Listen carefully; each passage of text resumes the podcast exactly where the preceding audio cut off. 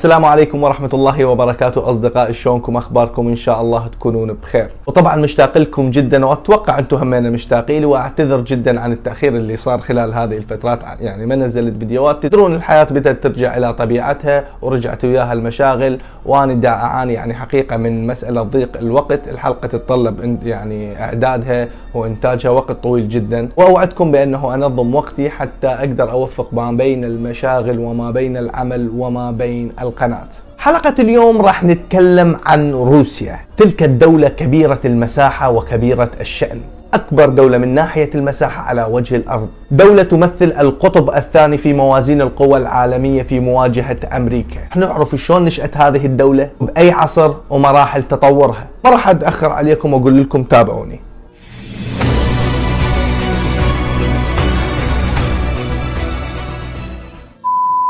في الوقت اللي كانت تحكم منطقتنا الدولة العباسية 750 بعد الميلاد. في تلك الفترة وفي وسط أوروبا تقريبا كان يعيش شعب أو عرق يسمى بالسلاف. والسلاف سكنوا أوروبا من قديم الزمان. هذول السلاف كانوا عرق مستقل شلون العرب شلون العرق الكردي شلون العرق التركي شلون العرق الأمازيغي. المهم الشعب السلافي حاله حال أي شعب يكون في حركة مستمرة وتنقل للبحث عن المكان الأفضل للعيش. طبعا الهدف الأساس من تنقل الشعوب هو البحث عن مياه عذبة اولا عن مناخ يعني معتدل نوعا ما عن موارد طبيعية وحيوانية. المهم العرق السلافي انتشر في أوروبا. قسم من السلاف انتقلوا شرقا باتجاه جبال الأورال. وهؤلاء السلافيين اللي توجهوا شرقا صاروا مستقبلا روس وبيلاروس وأوكرين اللي هم راح يكونون موضوع بحث اليوم.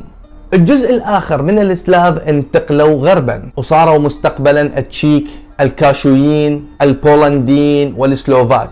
وعدد آخر من الشعوب وهؤلاء يسمون السلاف الغربيين. الجزء الآخر من السلاف توجهوا جنوبا باتجاه البلقان ومستقبلا صاروا بلغار كروات غوزان وصرب وسلوفينيين وهؤلاء يسمون بالسلافيين الجنوبيين. المهم مثل ما قلت لكم السلاف الغربيين والجنوبيين ما لنا علاقة بيهم. موضوعنا اليوم راح يكون عن السلاف الشرقيين. هسه عندنا لحد الآن عرق اسمه السلافي موجود بأوروبا. السلافيين انتشروا شرقا وغربا وجنوبا.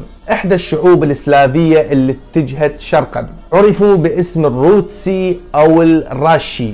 والراشي كلمة نوردية قديمة بمعنى جذور البحار أو أهل البحر. إشارة إلى أن هؤلاء القوم كانوا يسكنون قرب البحر.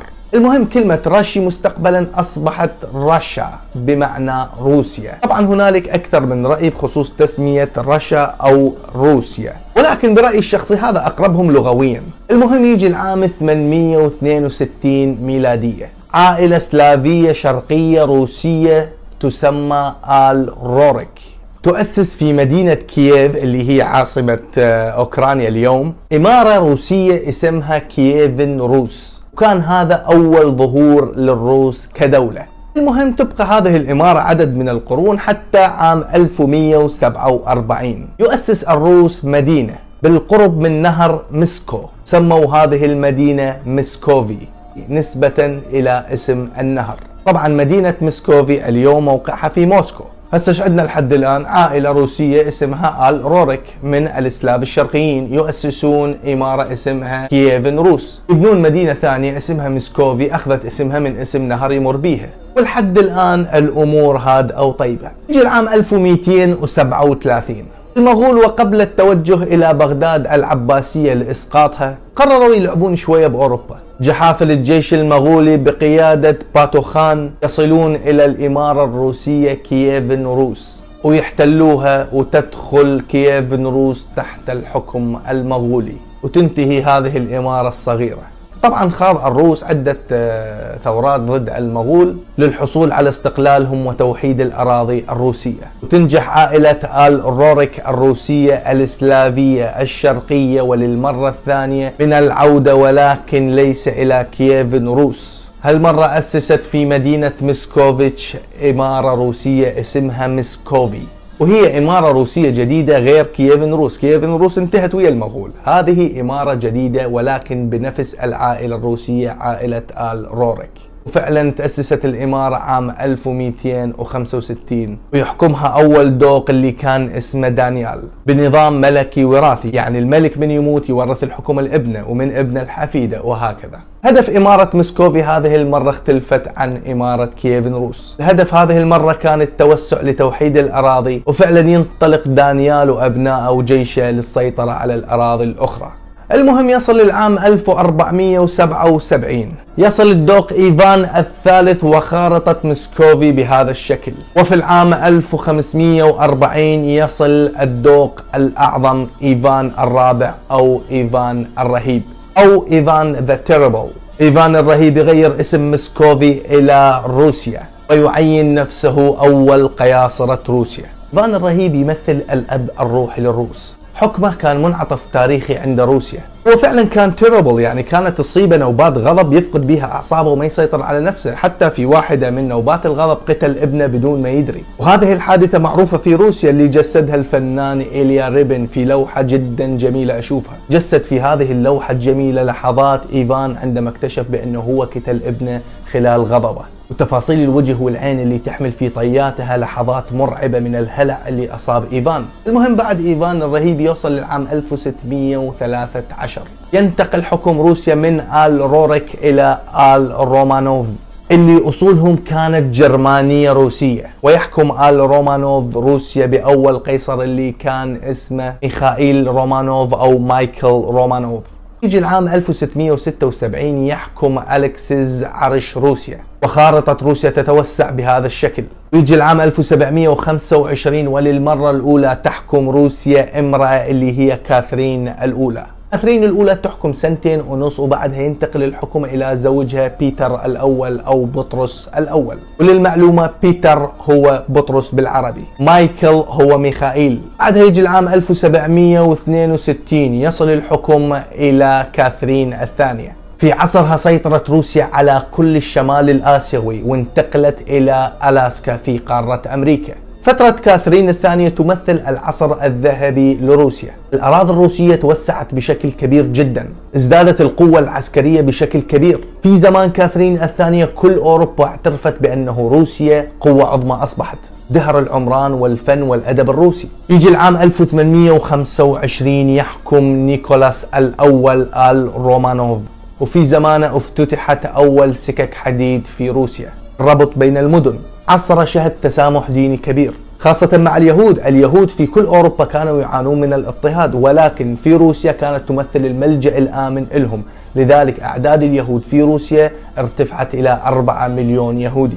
لكن للأسف دوام الحال محال. في زمن نيكولاس الأول يولد شخص اسمه كارل ماركس. فيلسوف ومفكر ملحد ومنظر صاحب عقل متشعب جدا. ومع وصول كارل ماركس إلى مرحلة الشباب يبدأ بتبني الفكر الشيوعي ونشر الأفكار الإلحادية. في هذا العصر بدأت بذور الشيوعية تغرس في كل روسيا.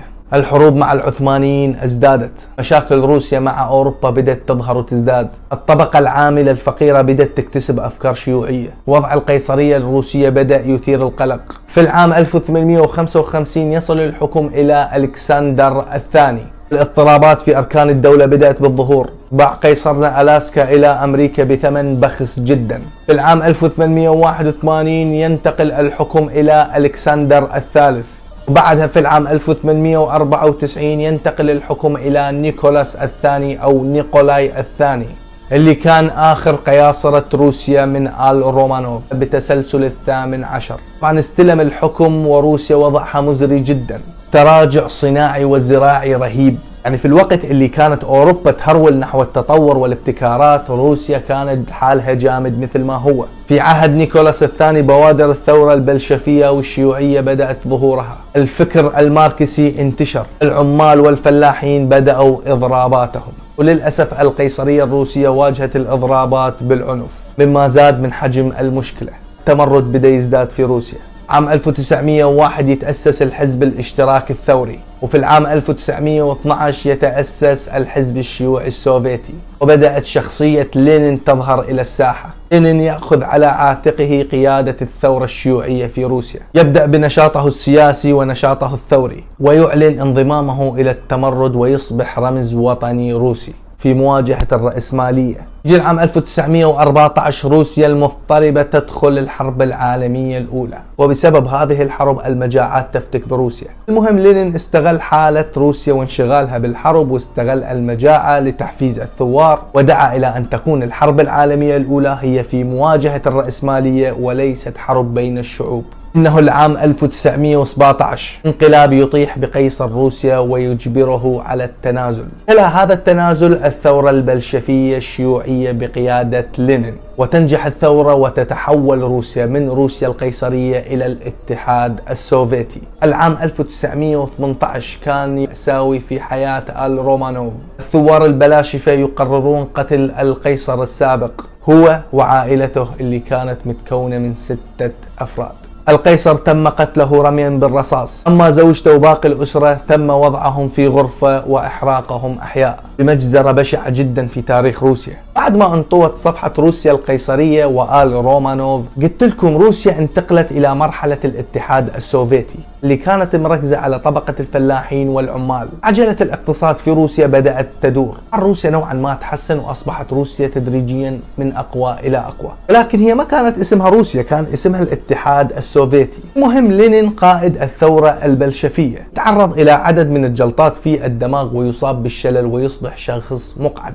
كان هذا تحديدا سنة 1922 وينتقل الحكم إلى جوزيف ستالين. ويجي العام 1924 يموت لينين. طبعا 1924 هو نفس السنة اللي كان هتلر في السجن. يعني لما هتلر فشل بالانقلاب مالته لينين مات. طبعا هذا ما له علاقة بهذا لكن حتى تربط الأحداث نوعا ما. الأفكار الشيوعية بدأت تضرب العالم كله. تقريبا العالم كله كان تحكم الرأسمالية. حال الشعوب والعمال والفلاحين حال مزري جدا. لذلك الثورة البلشفية أو الشيوعية بصورة عامة كانت تتمثل بالنسبة للشعوب هو المنقذ والمخلص من هول ما يعانون من عنده. خاصة لما شعوب العالم المجهدة والمقهورة تشوف ثورة قام بها شعب ونجح تكون هذا الثورة رمز لهم وقدوة يسيرون على نهجها في سبيل التحرر. ذلك الشيوعية انتشرت في العالم بصورة سريعة جدا. وفي كل بلد تأسس حزب شيوعي. وهاي هي تقريبا قصة روسيا المختصرة. قصة روسيا من قبائل سلافية شرقية إلى إمارة كييفان روس إلى مسكوفي إلى روسيا إلى الاتحاد السوفيتي.